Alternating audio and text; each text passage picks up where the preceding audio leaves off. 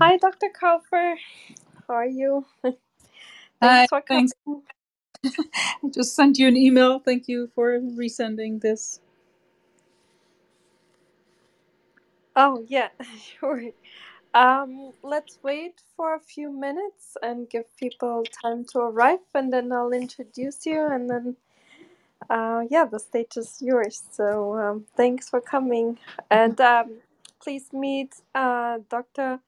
Mariam, and um, yeah, she will also be co-hosting, and uh, Cecilia, um, yeah, um, yeah, say hi to Dr. Great. Kaufer. Hi, Dr. Kaufer. My name is Sirhim. It's nice to meet you. I'm excited to hear your talk. Um, yeah. Thank you. Nice to meet you. Nice Hey, Dr. Copper. It's really lovely to meet you as well, and looking forward to speaking with you. Hi, Dr. Mariam. It must be very late for you guys. Oh, yeah, it's it's 10 p.m. So um, here in in New York, I think for you it's like three hours earlier, right? It's 7 p.m. Yep. Yep. It's gonna be 7 p.m. Yep.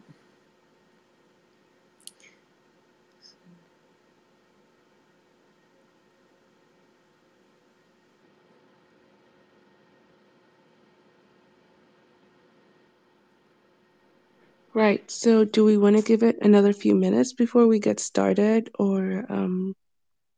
Uh, yeah, the the event is announced for 10 p.m. I just um, yeah, I wanted to make sure uh, yeah, the room is open and people have time to arrive. So um, yeah, let's wait wait a few minutes. Yeah, that's great. Yeah, I'm pinging people in now. Um, yeah, I think this is going to be a wonderful discussion.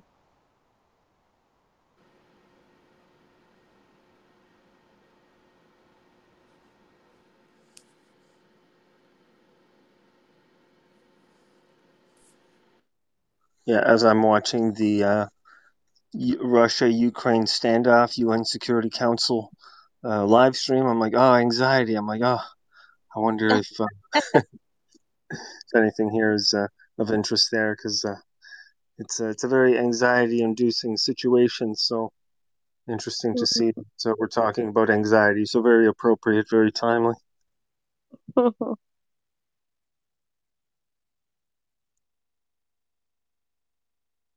Yeah.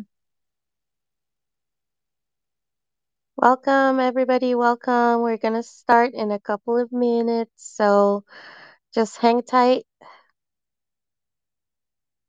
Yeah, we're starting at 10 p.m. So in just two minutes. Yeah, Eric, Yeah, I Eric, I I was um you know a child when uh, living in Germany when the Cold War was still and the wall was still up. So um, yeah, it's uh, not a very comfortable situation. I don't know. I think it's very un- nerve wracking, but uh, we'll see what comes out of it. Right? We don't have much say. I would say. Yeah, we need somebody like, uh, you know, Mr. Gorbachev tear down that wall. Uh, it's it's weird how like an actor could have uh, prevented something. Although I suspect uh, so, some sort of interaction with Trump will probably play into effect here because uh, Putin seems to be playing multi-dimensional chess, and uh, sometimes it looks like our side is playing checkers. So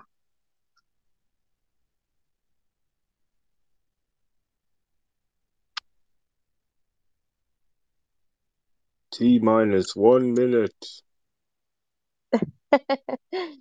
yeah. And I'm just, you know, trying to ping more people in. Um, Katarina, are you able to share it on Twitter? Yep, I shared it uh, on Twitter, and um, yeah, it will probably people will. Oh, right. I have one more quick thing to do, and then I'll. Yep, sharing it too.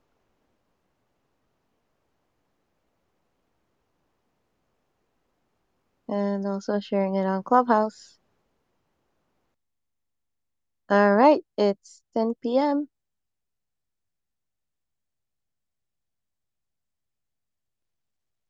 Oh, hi, Dr. Olu. Thanks for coming. Um, I appreciate it. Um, yeah, meet Dr. Um, Daniela Kaufer. Um, We we actually overlapped for a little bit. Um, I was uh, graduating from the Sapolsky lab when I think she joined, way back when. Yeah, that's true. I remember. Good seeing you again. You were working on 11 beta HSD. That's right. That's right. Good memory. Nice to. yes. How have you been? I've been good. I've been good. Really excited to to dive more into this uh, paper. Just nice to see really good uh, translational work. Mm, thank you. Wow, that's great. The world is small. Dr. Olu, he has been, you know, coming to many of our rooms. We co-hosted rooms together. So yeah, it's it's it's nice that you get to see or meet each other again this way. That's great. Hmm. Okay, um, welcome to Science Society, everyone. Um, uh, we are very honored to have our guest speaker, uh, Dr. Daniela Kaufer, and she will be talking about her latest uh, research that has had quite some attention in the news world um, about her study of um, showing increased myelin linked to anxiety and PTSD. And I will uh, introduce you. Um, Professor Daniela Kaufer is the class of 1943 Memorial Chair Professor of Integrative Biology and Helen Wills Neuroscience Institute and the Associate Dean of Biological Sciences, Sciences at UC Berkeley. Uh, Dr. Kau, uh, Professor Kaufer received her PhD in molecular neuroscience from the Hebrew University in Jerusalem, and she was a postdoctoral fellow the Department of Biological Sciences and Neurosurgery at Stanford University. Kaufer's lab is studying how does the brain deal with perturbations like stress and brain injury, and what are the mechanisms underlying trajectory, trajectories of resilience and vulnerability throughout life and into aging. The research had been published in top journals including Nature, Nature Medicine, Science, um, Translational Medicine, Nature and Neuroscience, Annals of Neurology, eLife, and Molecular Psychiatry. Professor Kaufer is a recipient of the Nation, National Institute of Mental Health Directors New Innovator Award, BRAINS, NARSAD Young and Independent Investigator Awards, Bakar Entrepreneurship Fellowship, and the Archer Award for Innovation in Aging Research. So, yeah, we are very honored to have you, and thanks for coming, and the stage is yours. Hi everyone. Um, really excited to be here. I'm, I'm still learning the the ropes of this uh, very new platform to me.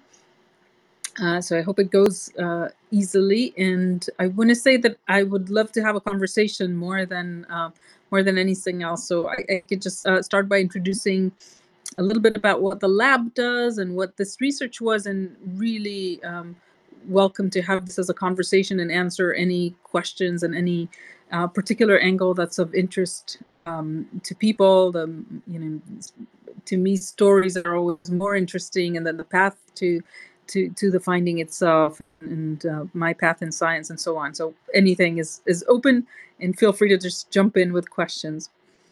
Um, so uh, so yeah, I've been at, at Berkeley now for uh, almost 20 years. Um, been at Stanford before as a postdoctoral fellow, and uh, since very early in my career, uh, I was interested, got to be interested in the effects that stress has on the brain. Um, my my road to it was an interesting one and, and sort of uh, accidental, I would say.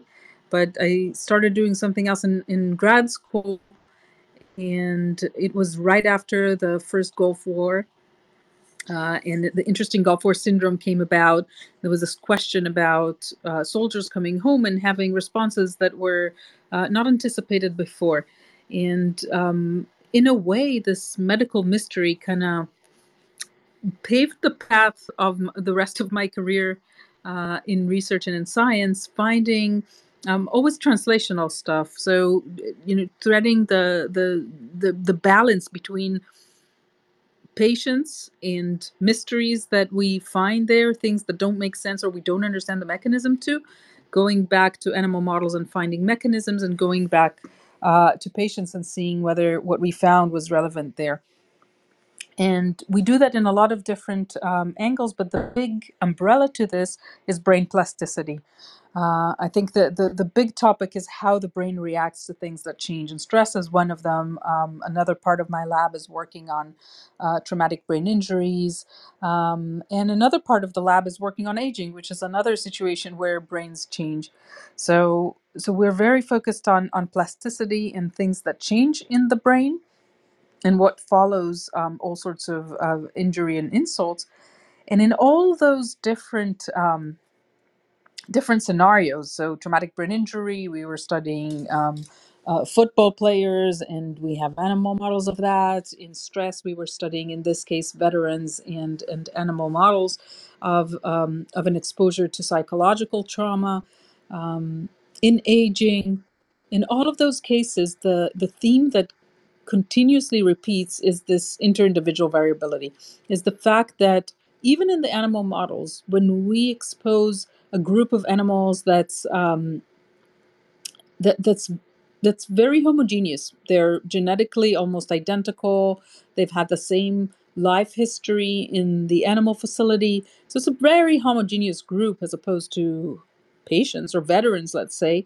Yet following that event in a big group of animals, we will see a lot of different outcomes. You will see animals that actually thrive and show no behavioral effect when they're exposed to trauma. You will see um, others that are actually doing better. We've had um, papers in the past where we were asking how stress actually makes some brains even better. Um, and you will have others that show uh, effects downstream of that effect that are behavioral fingerprinting, if you want, of the trauma. Um, and we started to ask why. Why is it? What what what makes one brain different than another, such that they're reacting so differently? And this is a, a project that follows my lab from the very beginning of it. Um, in fact, the very very first steps of of asking similar questions started. Um, in the Sapolsky lab at Stanford when I was a postdoc. And we were studying their neural stem cells and seeing that um, those very particular stem cell population in a, one area of the brain that is involved in learning and memory, the hippocampus, that group of cells is affected by stress. And it's affected by stress by different ways. Um, some moderate stress actually makes us produce more of those cells and, in a way, prepares the brain for the next stressor to come around. Um, and more severe or more chronic stress would actually um, hamper the the activity of those stem cells. They proliferate less. They make less of the relevant neurons, and then we got stuck on the question: well, what happens to them? So we see less of those new neurons being born. So they must be dying. So we looked for dead cells and we couldn't find them.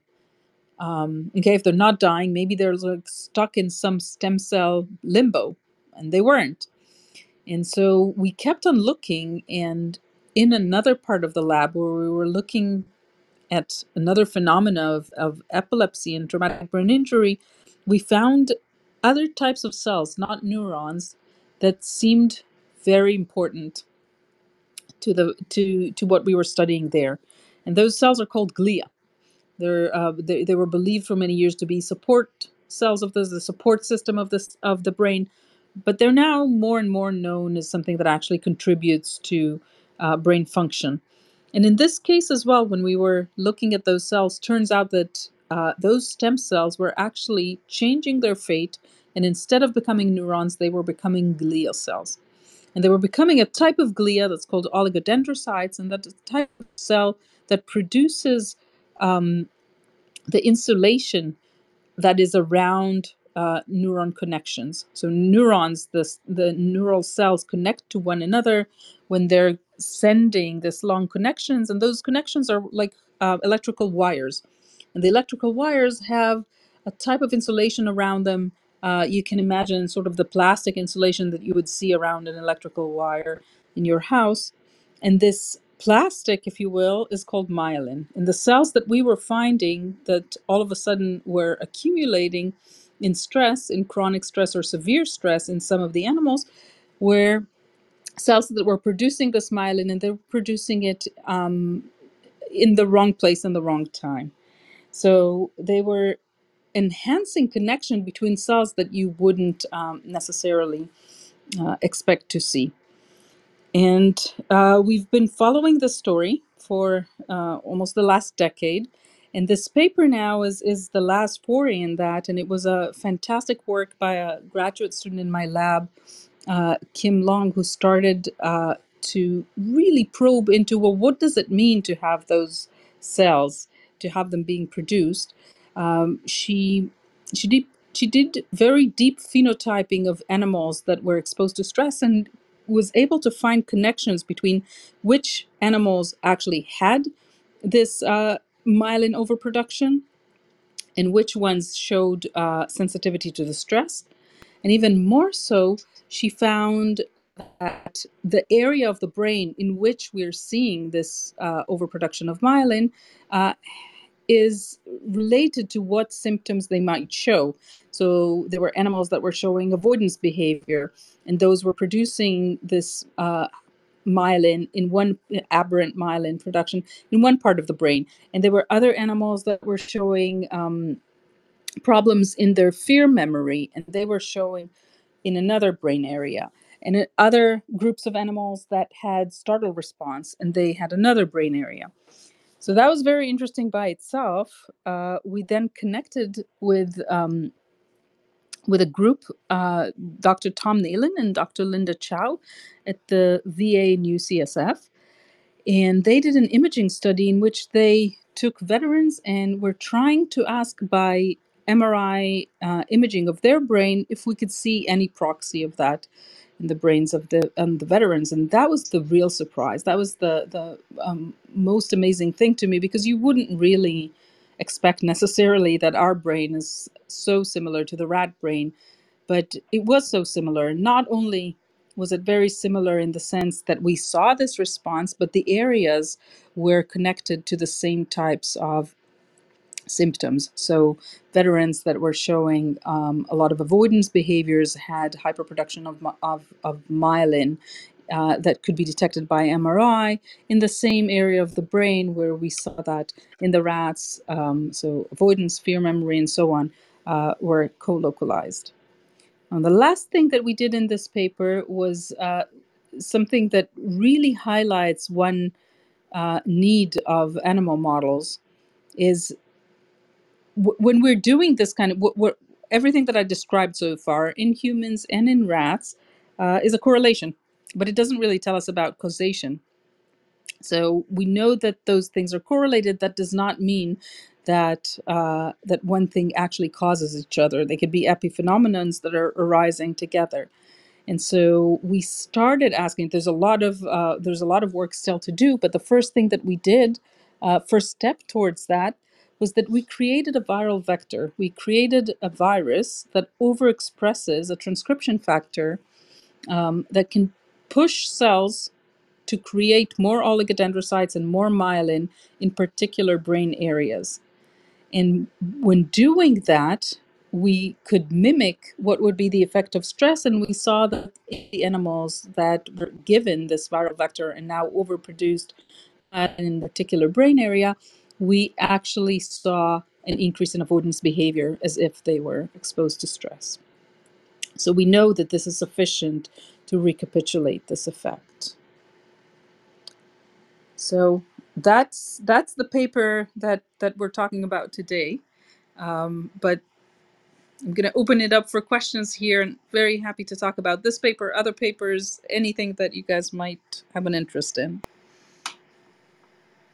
Wow, wow. Thank you, Dr. Kaufer. That is quite an amazing story. I'm really glad you're here once again, and I'm happy to hear it.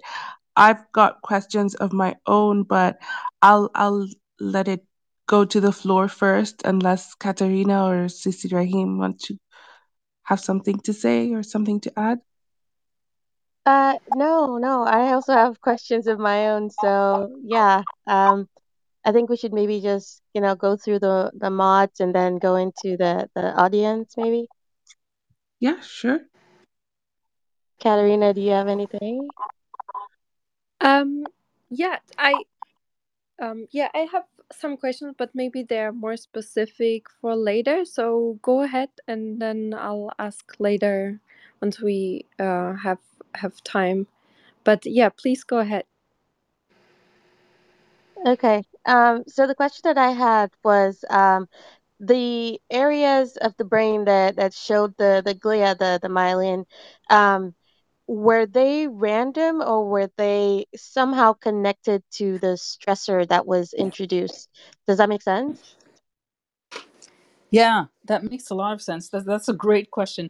So we chose areas, we specifically chose areas that we know are part of the stress circuitry. There are areas of the brain that are very well known to respond to stress. One of them is uh, is the hippocampus, and we've had we chose about um, I think there were ten or fifteen sub sub regions of the hippocampus that we looked at Another area is the amygdala. So that's an area that uh, responds to um, to emotional stimuli, to threat, um, to fear. It's well known for that, and it's part of the stress circuitry. Another area was the prefrontal cortex. It didn't make it into this paper. It it will be in a in a different paper, but those are very well documented um, areas for for this for this stress circuitry. Um, we have seen a, a, a big difference here in the amygdala um, and in some subregions of the hippocampus that are that are known to uh, to be important for learning, um, for memory, for learning, for navigation. There's another student in my lab right now that is doing a different kind, and this was all in the same stressor. And the stressor is um, is a stressor that is relevant to the life of the of the animals. They uh, they get to smell um, the urine of a fox. So this is a, um, a, a predator for them, and it's ethologically relevant.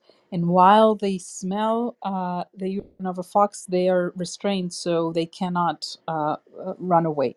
So so it's it's it, physically there is nothing stressful about that, but uh, but psychologically it's very stressful for them. Now there's another student in my lab that's doing a different kind of stressor, a social relevant stressor, and she's seeing other brain areas that seem to um, invoke that response. So it definitely uh, seemed to be uh, stressor relevant as well. Thank you so much, uh, uh, Dr. Kaufer, for sharing that. All right, Dr. Mariam, did you have anything? Um, yes, I did. So, um, I was wondering, um, and I'm sorry if I missed this um in your talk, but uh, did you do any experiments where you um exposed any of the animals on like being tested to prolonged uh, amounts of time?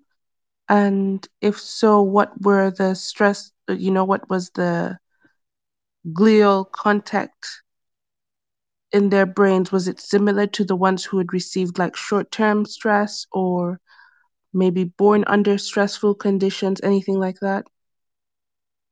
Yeah, yeah, great question. So this this paper that we're discussing today, that was done with an acute stressor, meaning this whole effect comes from three hours of exposure to the fox urine.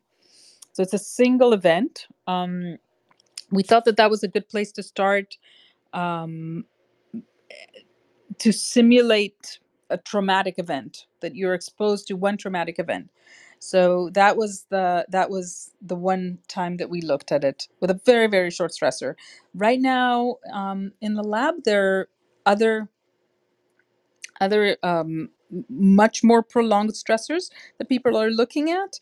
Um, but I don't know yet the answer to what would be the effects there. One postdoc is looking at um, as a social interaction that takes uh, about 14 days as it occurs, and it's it's a it's sort of mimicking a situation of a bully.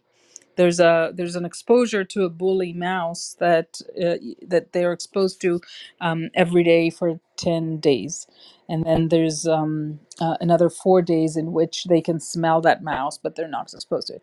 So so that's um, that's a much more prolonged one and then a much much more prolonged one is um, an experiment that another graduate student in the lab is doing looking at um, you, you will um, you will maybe recognize that from something that we've all been going through in the last few years uh, social isolation. So it's prolonged social isolation, and then looking at um, how the and, and specifically we did that in in uh, older ages and seeing does that change aging in the brain as well. So looking at selective vulnerability that comes from social isolation and aging. Wow, that's that's really cool. So I'm I'm looking forward to, you know, hearing the outcome of that research as well. So I'll be keeping an eye out. Thank you, Dr. Kaufer. Yeah, yeah, me Um, I too. think it, it feels like we're living that experiment on humans, right?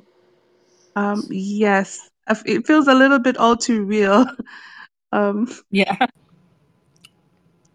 but it would still be good to know some sort of answer um as things I I don't know, as the pandemic progresses or yeah. Okay. Thank you very much. Uh, Dr. Olu, would you like to go next? Um, and congratulations again on a really fascinating paper.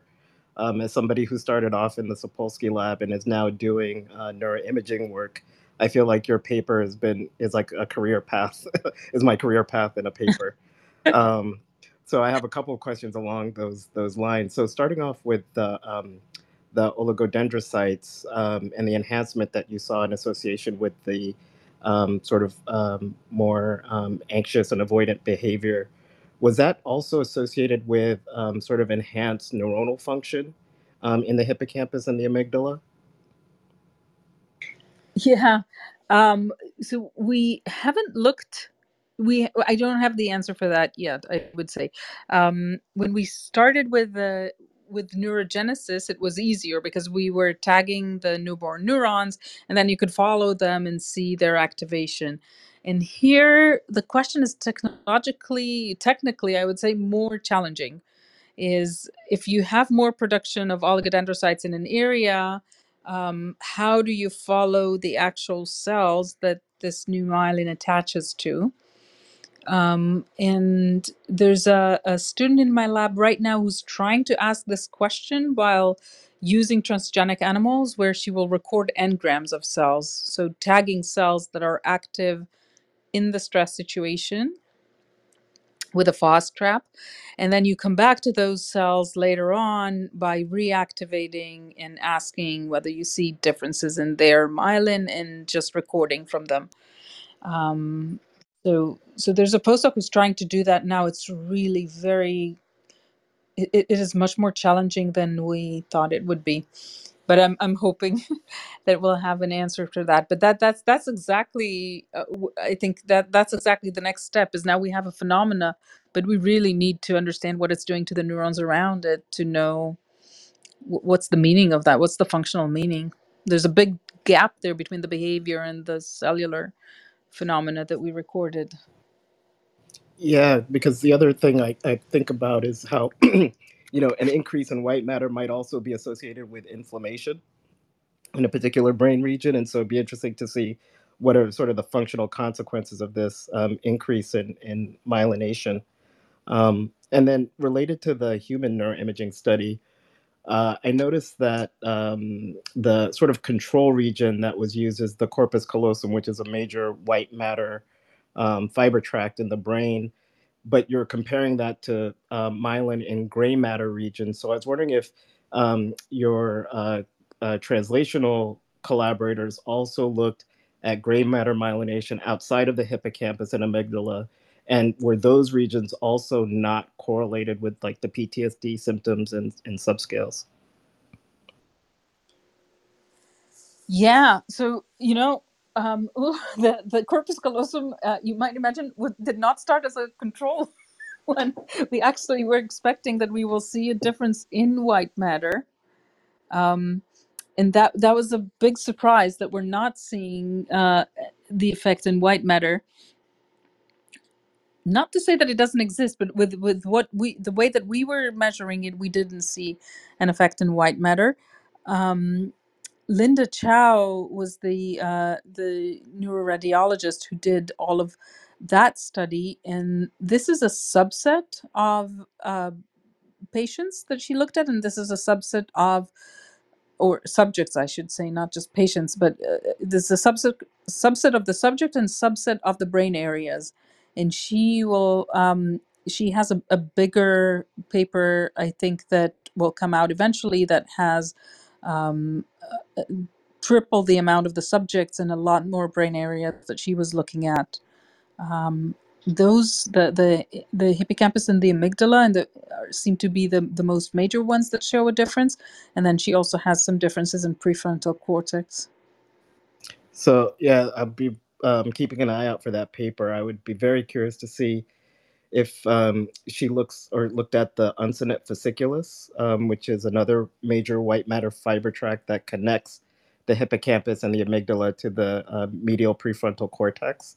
And a lot of, but in a lot of um, clinical studies, we see a decrease in white matter integrity in that particular fiber tract um, in patients compared to controls, and it often correlates with symptom severity.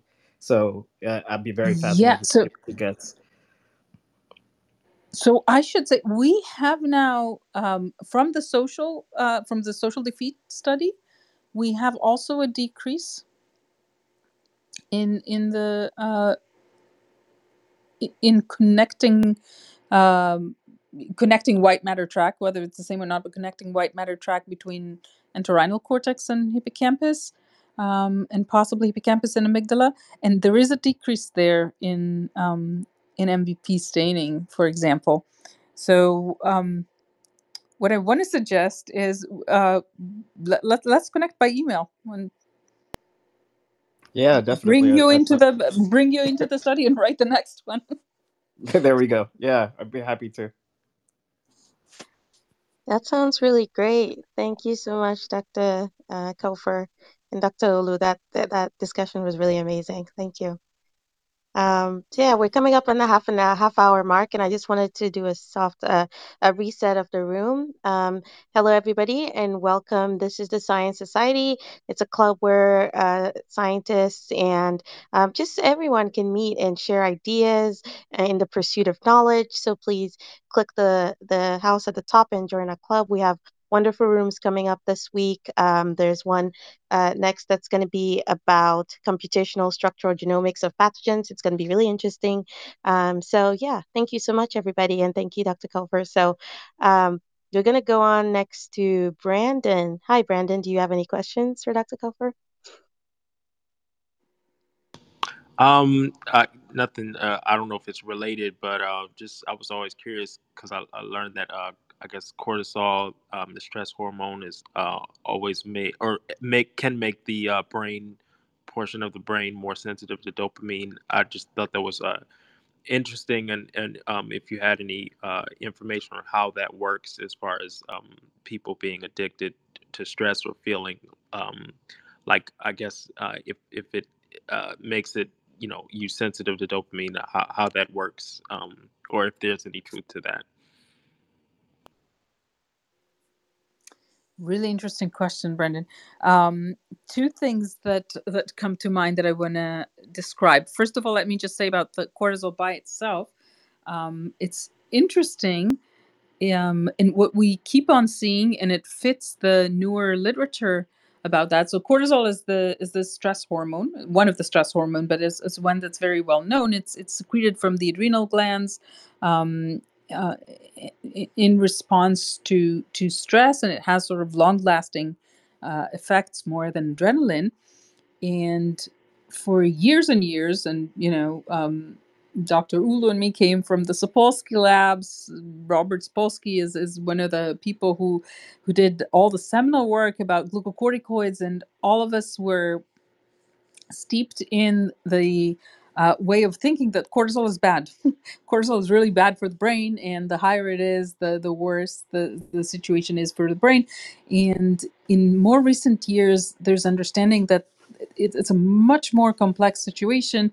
And in fact, um, PTSD patients a lot of times show a blunted response. So there's actually not a big enough rise, if you will, of cort, and the the very um, steep increase in secretion of cort, the, the big peak of cort secretion, and then timely shutdown of the response is actually the, the proper response that seemed to be the one that's uh, that comes with resilience, and and not having this response is something that doesn't um, that doesn't work so well or that is associated with with more adverse effects afterwards.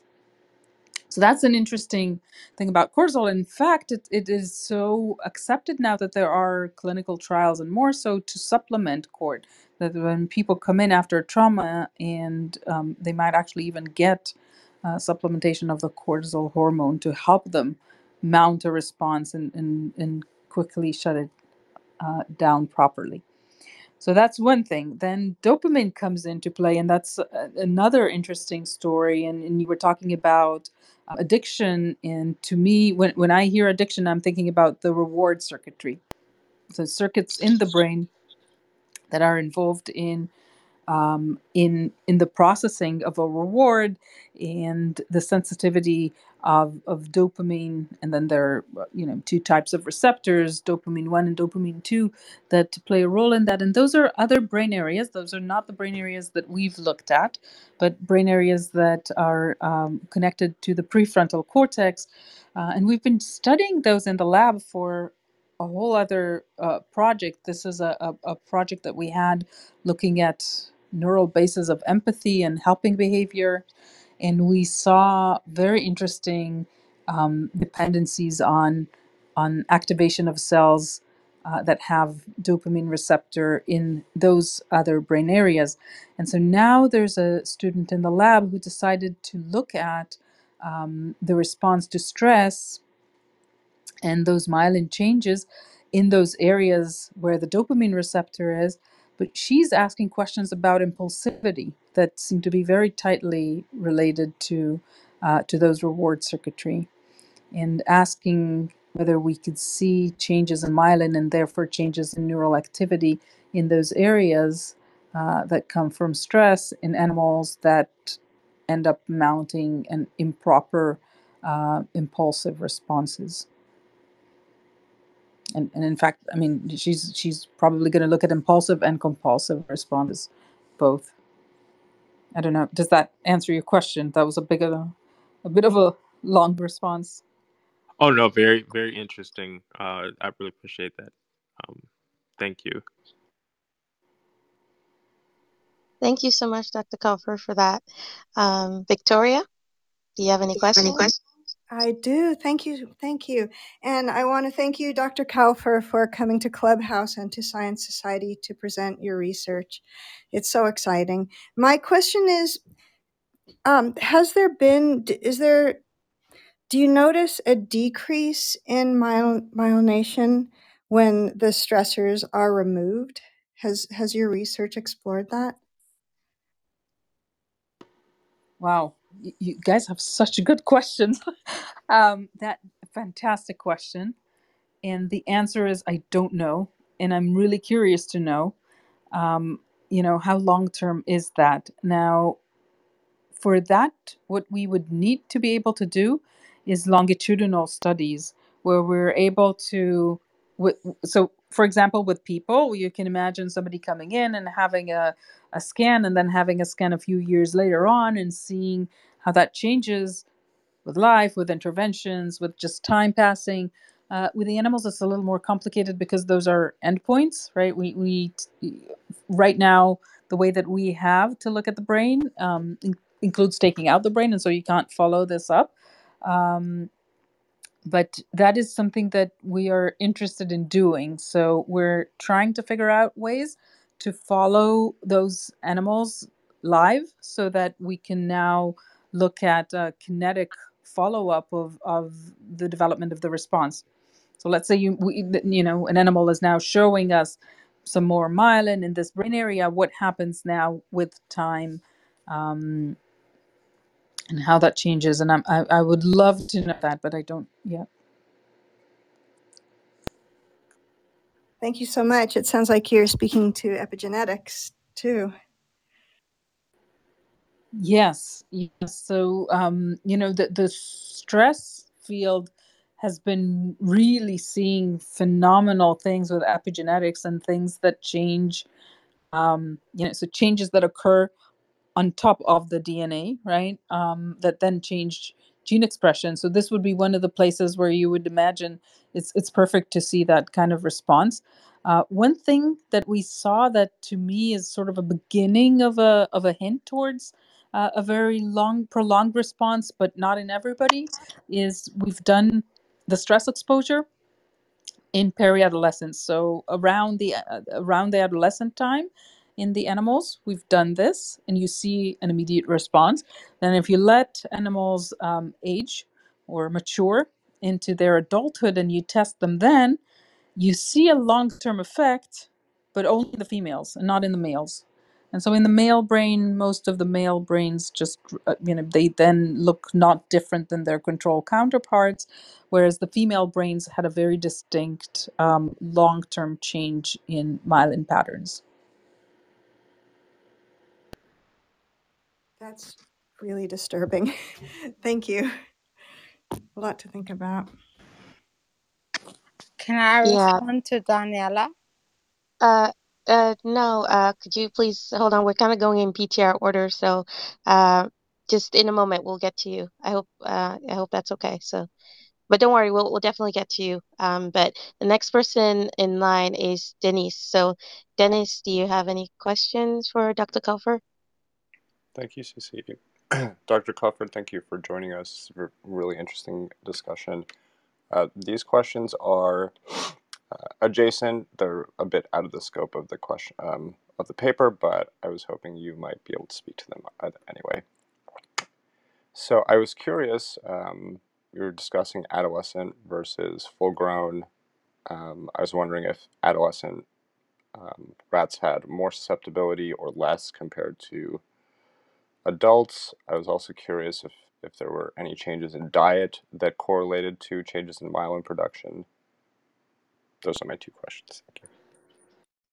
got it yeah good questions so for the acute stressor this very short three hour exposure to to the predator odor um, overall the adolescent um, mice seemed more resilient they had less of a response than the adults did um, what we see when we look a few months later when they're adult animals which we didn't do in adults we didn't follow them that long after we followed them a month after but we didn't wait the same amount of time uh, but in in a, in adolescent ones where we wait until adulthood then um, as i said the susceptibility was very much tied to female and not to male rats. Uh, so the male rats actually seemed resilient even over time, and the female rats seemed to have a long-lasting change. So, so that was the answer of that. But but if you're just looking at the broad groups overall and the acute response, it is less so in the adolescent than it was in the adult. Um, we we are also thinking, but uh, we had we're not doing it right now, but there's um there's a reason to think that there would be critical windows for plasticity in the system. And for example myelination a critical window for that is after birth and the first two years of life in in humans and the first two months of life in um, or the first two weeks of life in rodents. That's a that you can expect that this would be a critical window because this is when myelination actually happens. And it might be with that when you interfere in that time point then there's the effect is much bigger. Um, but at the moment, we're not we, we we're not studying that. We um, yeah. And then your other question was about diet, and I think that's really interesting. And there are things that you might think will interfere with that. We have not looked at that, and all of our animals are on the standard lab uh, rat diet, so rodent diet. So I, I don't know, but good question. Thank you so much for your answers. And last question um, Is there any potential to use this to treat um, active or chronic COVID infections? Oh, for COVID infections. Hmm. Um,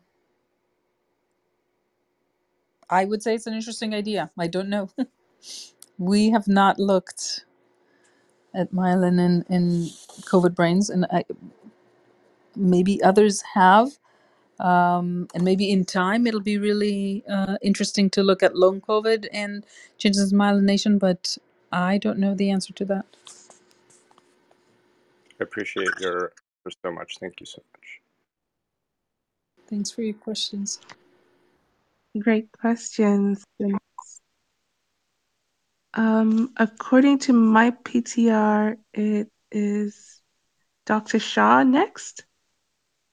Thank you so much. So thank you, Daniela. It was very fascinating. I mean, presentation. So my question, I'm assuming whatever you just explained to us, it was about hyper hyper excitability. Am I right? Which it can be related with the myelin sheath and action potential, which we know that when we have a myelin sheath, it they are actually facilitate the action potential conduction along the axon while eliminating the potassium potassium channels. Am I right? So, in fact, um, the work that we've done on hyperexcitability is in a different model system. That's um, our work with the blood brain barrier. And in this particular project, we haven't yet recorded uh, neurons. So it makes a lot of sense what you're saying. I would expect that we would, um, with more myelin, that you might actually see uh, increased conduction velocity and therefore maybe hyperexcitability. But we have not recorded so that I, I can't I can't really tell you. I can just guess, and I and I think your just guess is right, but I but I yeah, don't know. it just came into my mind because you just explained about the. I mean, we ha- we you, actually you you had a trigger, right? You just stimulate the animal because it was an animal model, and it just came into my mind to ask you this one and also about the associative memories. I was just wondering, could you find any evidences around this concept as well or not? Of associative memories. So t- tell me what you mean by that. So associative memories because we are I mean in some of the especially about the PTSD, we know that they just experience trauma and they traumatized before. So anytime that they just exposure with the trauma, they just made the associative memories. That's why I was just wondering because you modeled some something like that for the animal. You expose the animal to the trauma trauma somehow. And I was just wondering could you find any evidences around the associative memories after trauma or not? Yeah. So you're asking. I think what you're asking um, would actually require sort of a re-exposure to the same stressor, which we have not done here. What we've done is um, a, poten- a, a fear potentiation that is not related to the initial trauma. But um, but it would be very interesting to try and probe it with uh, with a, a yeah with a re-exposure to the same initial stressor and seeing whether one can see. Here we go. So, Thank so you, the, the Daniela. so the, yeah. Yeah, thank you so much, Dr. Kaufer, for that. And Dr. Shaw, that was a wonderful question. Thank you. And next, uh, we have Jennifer. Hello, Jennifer. Jennifer, are you there? She might be away from her phone. So maybe we could circle back to Jennifer. Um, No, I'm I'm here, but I don't have a question. Thank you. Oh, okay. Well, glad to have you still, Thank you. Jennifer. Uh, what about Jihan? Welcome, Jihan, Jihan, to the stage. Did you have any questions? I mean, I didn't have any questions, but I had a comment. yeah, go ahead. Share your comments. Yeah, questions and comments are welcome. If anyone is in the audience wants to come up and share any questions, uh, comments, adding to the discussion, that's also fine. Please uh, come up and share. Go ahead, Jihan. So my comment was about anybody can have trauma, and I respect that, but there's generational trauma. I'm black. I'm from Africa, so I already have that too. However, also I'm Muslim and I'm a woman, so the generational trauma is about me. So I'm traumatized about all these aspects and all these cultural, economic, also uh, political aspects. So how does that relate to you all? Thank you. So your question is, how does generational trauma maybe express itself um, in that way? Correct. So generation trauma Okay. being from a ethnic minority and a woman is relatable and non-relatable to all, but relatable to some. Yeah, thank you, Jihan. That that's um, you you're bringing up what I find is one of the most interesting and important topics in in stress research these days, and it's the um, inheritance of trauma, or there's sometimes it's called intergenerational transmission of of stress legacies. I've seen it called uh, historical trauma. Sometimes it's it's really so important um, and and very very new concept I think to the field. Um, and I could say, you know, I'm I'm I'm from the old time, right? I've been around the stress field now for about, I don't know, 20, 30 years. And I've seen the how slowly things come around and, and people start to kind of accept, you know, when I started, there was this flinching of, oh, mind body connection. And, you know, this is like on the fringe of, of actual science of things that we now accept as, as very well known. So I think this, this, um, the idea of the biological concepts behind the intergenerational trauma is, is there now. It's it's just making those moves of of trying and starting to get into the uh, front stage and being accepted by the community. But I find that the work there is just phenomenal, and you know some people like um, Dr. Brian Dias from from USC, uh, and previously from Emory, and others that are that just have you know very very elegant work proving that things uh, have a mark, mostly epigenetically in different ways that carry uh, um, across generations, and um, and, and some of it is done in rodents now, and some of it is done in um, even I've seen in flies and in nematodes and C. elegans, but in a way that really precludes a lot of the stories that we have around to obscure it. That so over the years, when it was said, the the response was, "Oh, it's cultural. Oh, it's behavioral transmission." But you can't really say that anymore when you're talking about rodents when you're talking about uh, in vitro fertilization when the parents are not even ever around the offspring, yet you still see um, the marks of the uh, of the transmission of, of trauma or stress that occurred in previous generation. So I, I think this this is exactly the thing to to follow, and I'm eagerly waiting to see that take the place that it should be in in in, in our discussions about about society and about uh, medicine and, and, and about understanding uh, variability of individuals and their response to stress and where it comes from. So, th- really, thank you for this question. Yeah, thank you so much, Jihan. That was quite a, an interesting question. And Dr. Kaufer, that's so great that um, it actually shows intergenerationally um, in the brain. And it, ac- I think that just like opens up a whole new field of research in seeing how some of these things might affect behaviors of successive generations as time goes on. Um, just, you know, the traumas of the past and like ancestral uh, traumas. So that's definitely really interesting. Um, Jihan, was your question answered?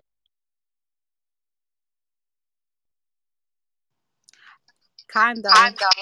Okay. Thank you. All right. Well, yeah, thanks for that. Uh, and finally, we go on to Parth. Hello, Parth. Are you Uh, there? Yes, I'm here. Uh, thank you for the opportunity. First of all, congratulations on the paper, Dr. Kaufer. Um, I'm not a neuroscientist by any means, but I'm. Um, let me try to formulate my question because back in grad school, one of the movies we were asked to watch was a movie called Lorenzo's Oil. The movie covered. Uh, it, it, the movie is about this kid who gets adrenoleukodystrophy.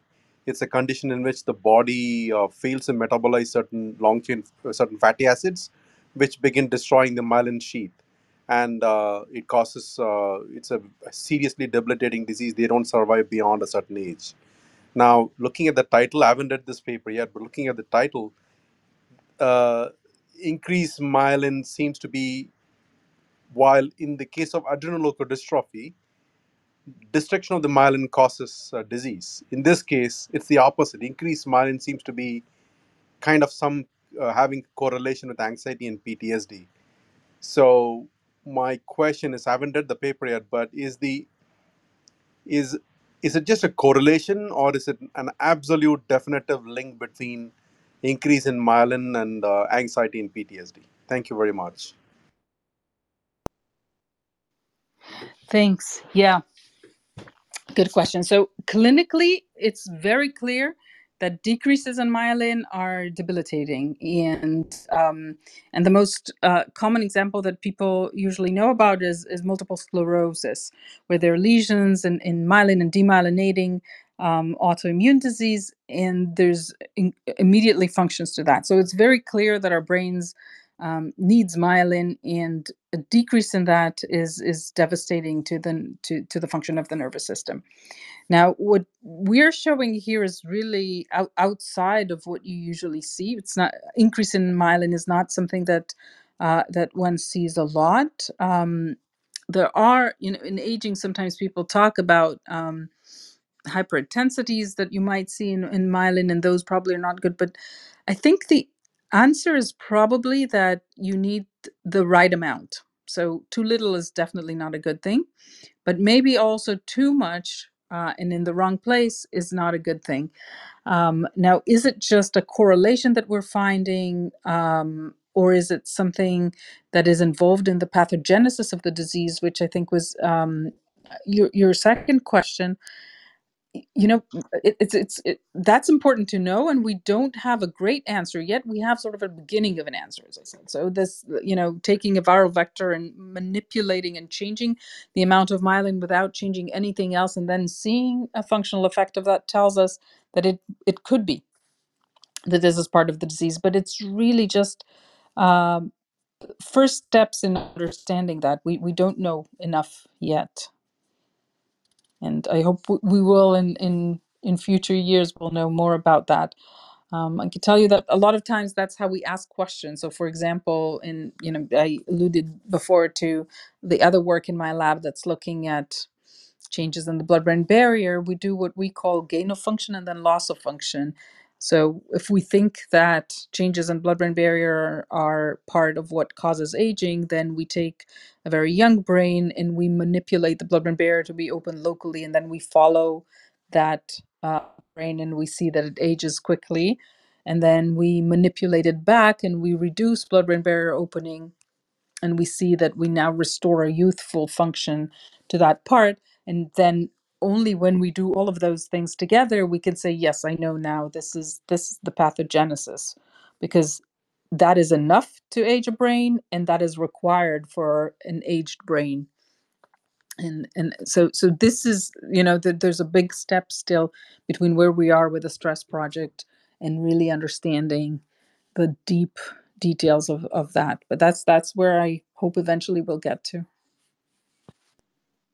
Yeah, thank you very much. So, a quick follow up question, if I may. Do I have the permission to just a quick follow up question? Is it okay? yeah go ahead Yeah, yeah. Thank you. So, the, the, the so to to rephrase what I earlier asked. So, I think you've already answered the question, but for mo- uh, okay, can a person s- diagnosed with PTSD and anxiety not have uh, have a regular myelin and still have anxiety and PTSD? It's still possible, right? So, anxiety and PTSD could also be uh, not directly linked with just the myelin sh- sheath buildup alone, right? So, did I ask the question right? yeah yeah yeah absolutely so um you know if i if i generalize from what you're asking and put it in in the terms of what we think about things is you're asking is it an absolute biomarker Can I image somebody's brain and just by the amount of myelin say this person has PTSD, or even more so, can I say this person has PTSD and they specifically will have problems in avoidance? That the answer is absolutely not. This is not a biomarker. Um, a lot of even work that is meant at things that are trying to be a biomarker, uh, it's very very hard to move from a finding at the level of a of a group to an individual meaning even if i know that there is a correlation and people you know individuals that have more of this would have more of that now if i take measurements of one person can i say they have ptsd yes or no? The- i cannot and and in fact there is no real good uh, that i know of clinical biomarker that somebody could do that that they can measure in your brain or in your uh, or in your blood or even you know in your brain. Let's say i could measure in your cerebrospinal fluid something can i say you have ptsd yes or no? The answer is no. And and most of the um most of the uh, psychiatric disorders work like this that we don't have very good biomarkers that we can actually you know we we look at an individual and we know yes or not exactly Yeah, thank you very much, Dr. Kaufer. I appreciate that. Thank you. Yeah, thank you so much, Dr. Kaufer, for answering those questions. Um, I just wanted to quickly circle back to Katie, who came in a little later. But Katie, do you have any quick questions or comments to say to Dr. Kaufer before we move on? And then we have Tierney and Linnea, and then yeah. Gianni and Lena, go ahead, please. Thanks. Okay, all right. Well, Tierney, hey, go ahead. Hi, thank you so much for this room. I'm really enjoying this very, very much. Um, I have a, one a quick question ish, and um, I'm curious. I understand that vitamin B12 is really supportive with the myelin sheath, and I was just curious if there was any like baseline studies done around B12 levels and the myelin sheath, and also its relationship to when people have really, really low B12, like 200, 400, um, that they can have increased anxiety and nervousness and things. And I'm just curious with from a macro micronutrient level, has any of that been kind of looked at or you know, did you get my question? Sorry, little I, I fragment. i totally yeah no no no i completely get your question and i think it's very interesting and i do not know the answer to that but i'm going to look it up afterwards Yes, please do. Um, please, please, please, please do. And so, just for a little bit of like information on the backside end, when you were talking about mental health and well-being and stability, um, I used to support people with uh, from a business um, with vitamin B12 injections, nutritive IVs, and the spectrum of people that we would have come in. Whether I mean. The, in 2019, people are still getting electric shock treatment for depression and anxiety and nervousness and they would come to us to counterbalance that and then people that were bipolar and going into dips my doctor started asking people to get blood work done around that time and we're noticing when their macro micronutrient levels dropped so did all of the other issues kind of started to rise. I'd be more than happy to share information with you about it, but I was just curious. Yes, thank you. Um, um, I, I'm going to look it up. And if you want to send me an email, that would be lovely. Okay, will do. Thanks. Okay, and then next, L- Linnea. Is it Linnea or Linnae? I'm sorry, I don't want to say it wrong. Hi there, it is Linnea, so pretty close. Okay. Yeah, I haven't been here that long, so I'm sure I missed a lot of good information. But I was just wondering if anybody here knows uh, more about the relationship between like the gut microbiome and myelination, and just assuming like if your gut is in dysbiosis, that you'd have increased inflammation and how that might affect the myelin in general.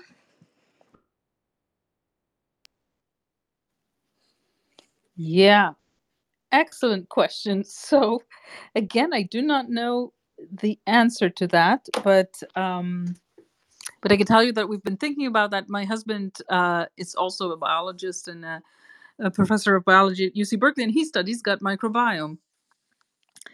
And um, and it's he studies the effects of gut microbiome in aging, and um, and we've kind of started uh, broaching thinking about how to look at that. But he's he's studying an organism that does not have myelin, so I, I, do think it's a really really interesting question. Uh, Linnea, I, I can comment a little bit. I, we're actually looking at this in one of our studies. Um, it was an intervention study in patients with depression and obesity that got um, both a lifestyle intervention and problem solving therapy. And we got um, uh, fecal samples to do gut microbiome analysis as well as neuroimaging, um, looking at both um, resting state functional connectivity as well as diffusion weighted imaging to look at white matter integrity.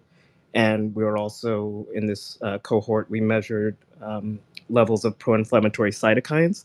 So it's all kind of association type analysis and correlational, but we can look at to see whether alterations in the gut microbiome are subsequently associated with elevations in pro inflammatory cytokines and see if those are also linked to impairments in white matter integrity. Um, so we're in the middle of that analysis, but we've um, looked at um, other cohorts and looking at relationships between inflammation and white matter integrity. Again, in the uncinate fasciculus, which connects um, the areas that Dr. Koff, uh, Kaufer was looking at in the hippocampus and the amygdala to the prefrontal cortex and showing that increases in circulating levels of um, IL 6 and IL 1 beta were associated with lower um, levels of white matter integrity in the uncinate fasciculus. So um, stay tuned. Hopefully, we'll have some uh, good results that might at least provide some hints to the answer to your question. Yeah, awesome. Well, I'm excited to yeah hear about what comes out. Thank you. Ulu, that's fascinating. Do, do you guys ever look at blood-brain barrier dysfunction, like DCE MRI? No, um, I haven't. But a long time ago, I was interested in um, looking at these um, ultra small particles of iron oxide, which uh, cross the blood-brain barrier in areas where there's um, a sort of uh, weakness or, or damage. Um, but it turns out that the contrast agent where that you could use for MRI scans to look at this had some um, bad side effects. So I never went through with that study. But if there are new um, imaging modalities that um, allow you to look at the integrity of the blood-brain barrier, I'd be very interested. Um, I am collaborating with some folks at Hopkins, looking at women with HIV um, and looking at um, PET based markers of neuroinflammation. And I think they are looking at uh, blood brain barrier integrity, but I, I don't know if that's based on, on PET imaging or MRI imaging. Oh, we got to talk about that. I have some really interesting stuff to show you on. Okay, well, I've already Um, sent you an email, so I would love to learn more about it. Great. Um, yeah, very thank awesome. Oh no, I was just gonna say, Dr. Kaufer, um, I think, you know, a lot of people here might want to reach out to you. So, um, if you want to share your email, maybe just put it in your bio or something so they make it, maybe they can get, you know, in touch with you after this talk. I mean, that's up to you, but yeah, I think that might be a good idea.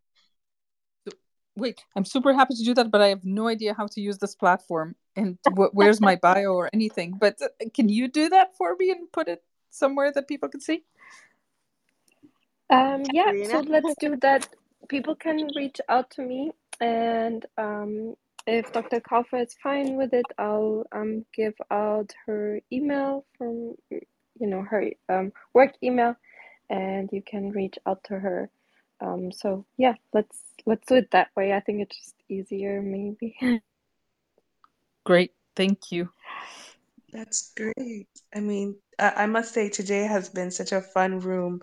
It was, first of all, fun listening to you talk about the paper, Dr. Kaufer, and then the questions, each and every question that was coming out. I was just like, mm-hmm, I want to know that. I want to know that too. Um, so this has been really, really fun. Um, thank you. Thank you for being here today.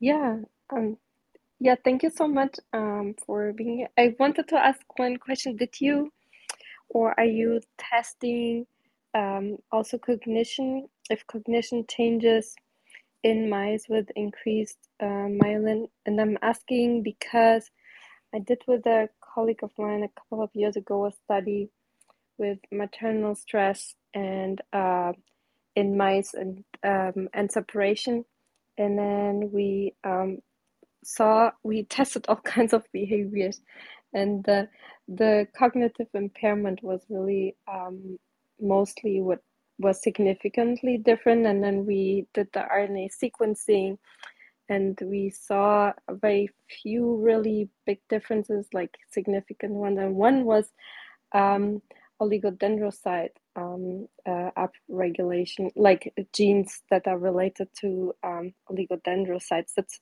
that's why I'm asking if you maybe also tested for cognition in in those. Oh, wow, that that's interesting. Did you guys publish the paper? No, we didn't publish. So um, so we we did the study and we we are still like we gathered enough data to like write we wrote an independent grant uh, just for that project now uh, to keep doing more sequencing and so on so we are hoping for funding but for more funding but yeah Well, I really hope you guys get to do it. It sounds really interesting. Um, we've also had uh, uh, uh, data that was generated long ago with a postdoc that's no longer in the lab, but looked at maternal behavior uh, that was linked very tightly to um, oligodendrocyte accumulation. And in fact, that was something that stayed with them into adulthood. Um, and in those animals, we didn't check cognition, but we've been doing that on the cohorts of animals that go through the blood-brain barrier uh, um, uh, studies, and so I'm hoping to to start to connect those, to, to connect the dots between those two. I, I can't imagine that it wouldn't be, especially when it comes in the right point in time, like very early in life, that you would not see changes in cognition, cognitive abilities, or memory. Yeah, yeah, it would be interesting if only if just acute stress would also, you know, uh, related with the oligodendrocyte differences would also um, impair cognition for, and then it would be interesting for a longer term study to see if, like, with the maybe in resilient animals um, that go back to normal, that the oligodendrocytes change and then cognition changes would be interesting to know. So Yeah, yeah, that'd be really, really interesting. And you know, um, thinking about gene expression and transcriptome analysis, we have a, paper that we're writing now where we're where we looked at, at you know we did we ran RNA-seq on on a lot of animals that had behavioral phenotyping for the response after stress, and the most like if if I have to choose one line to tell you what the finding is, is that the biggest responses is in the resilient animals. That the resilient animals, it's not a lack of response. There's actually a very big response there that I think uh, confers some some protective effects. Oh, interesting. Yeah, that's really interesting. Yeah, so I'm looking forward. Maybe you'll come back and share um, more research um, results in a few months or so. Um, this was a great pleasure having you, and uh, we learned a lot. And yeah, the questions were great. So thank you, everyone that participated, and special thanks to Dr. Kaufer. Please come back anytime you feel to our um, yeah to our club. Well, th- thank you guys so much for for inviting me, and the questions were just phenomenal. I have now an, a page of notes of things I want to look up. Yeah, so um, I want to make uh, some announcements for um, this week. Um, um, please come back and join us. We have tomorrow Dr. uh, Ksenia Krasileva, and she um, looks uh, with computational methods at structural uh, genomics of different pathogens and evolution of pathogens and interactions with the host. So especially in times of a pandemic. Um, you know, it's especially interesting, but I think she she is really a great researcher and does great work. So I'm very excited to hear her speak tomorrow, and it will be at 8 p.m. Um, yeah, 8 p.m. EST, and then on Friday, uh, because we had like feedback from the audience, we talked about climate change innovations for solutions. Um, so uh, we wanted to continue this discussion and first learn a little bit more about where our uh, power comes from now and where we want um, to move, like which power generation we want to move to to um, basically um, yeah better our situation regarding climate change among a lot of others. And then on saturday we'll have a philosophy of ai and building the minds of tomorrow. It's kind of a um, post party of the room we had at 4 p.m est with dr michael levin about um, his mind's uh, technological approach to minds everywhere uh, so we have um, a guest speaker. He will talk about his thesis, uh, where he um, uh, where he wrote about uh, the future of intelligence and minds, and um, also ethical questions around it. So, yeah, stay tuned and thank you so much, everyone. Uh, we are yeah very honored to have um, such a great audience and such great guest speaker, Dr. Kaufer. So, thank you, everyone. Thank you so much, everyone. Have a good evening. Thank you so much. Um, may I just ask a very Thank quick you. question? I just wanted to say, Professor Kaufer, thank you for such an amazing um, conversation and such an interesting paper. I know that Katerina offered to forward on your email, but is there anywhere else that we can find you, like on social media or on Twitter or anything like that? or any videos that we can learn more about your work and your research because it's really fascinating and obviously people are really interested with all the questions and we really hope you come back Thank you. Um, I'll, I'll, I'll be delighted to come back. And um, in fact, I also want to uh, recommend that you guys invite one day the the uh, postdoc who now has our own lab that's working on the neural pathway of empathy because I think that's super interesting findings that you might have an interest in. But um, okay, so Twitter, there is a Twitter to the to the lab. There's some account. My students are doing it, so you, you can look there. And um, I sent Katerina, there was a, a, a piece in the evening news in CBS um, last week, which I think is, is a great one that summarizes this story and, and also interviews um, the postdoc that worked on the paper and our collaborators from the VA um, are talking. Linda Chao and Dr. Neylan are talking about their side of it. So that might be a really good um, way to follow. Yeah, I just uh, posted the pin. We had it in the beginning when the room started, and now I I changed it back. So please um, look up the the news article and um, uh, yeah, the Twitter account is at Kaufer Lab um, because I I added the the lab account to the announcement. so um, yeah, and um, yeah, we would be very honored to have uh, your postdoc um, that's opening up her own lab. Um, maybe I'll email you about it and you can share with me her email. And uh, yeah, it would be wonderful to have her. That would be a great, um, a great topic to discuss here. So um, great. So I'll Great. close the room. and uh, yeah, thank you so much, everyone. Thank you. Thank you. Thank you. Thank you. Thank you. Bye.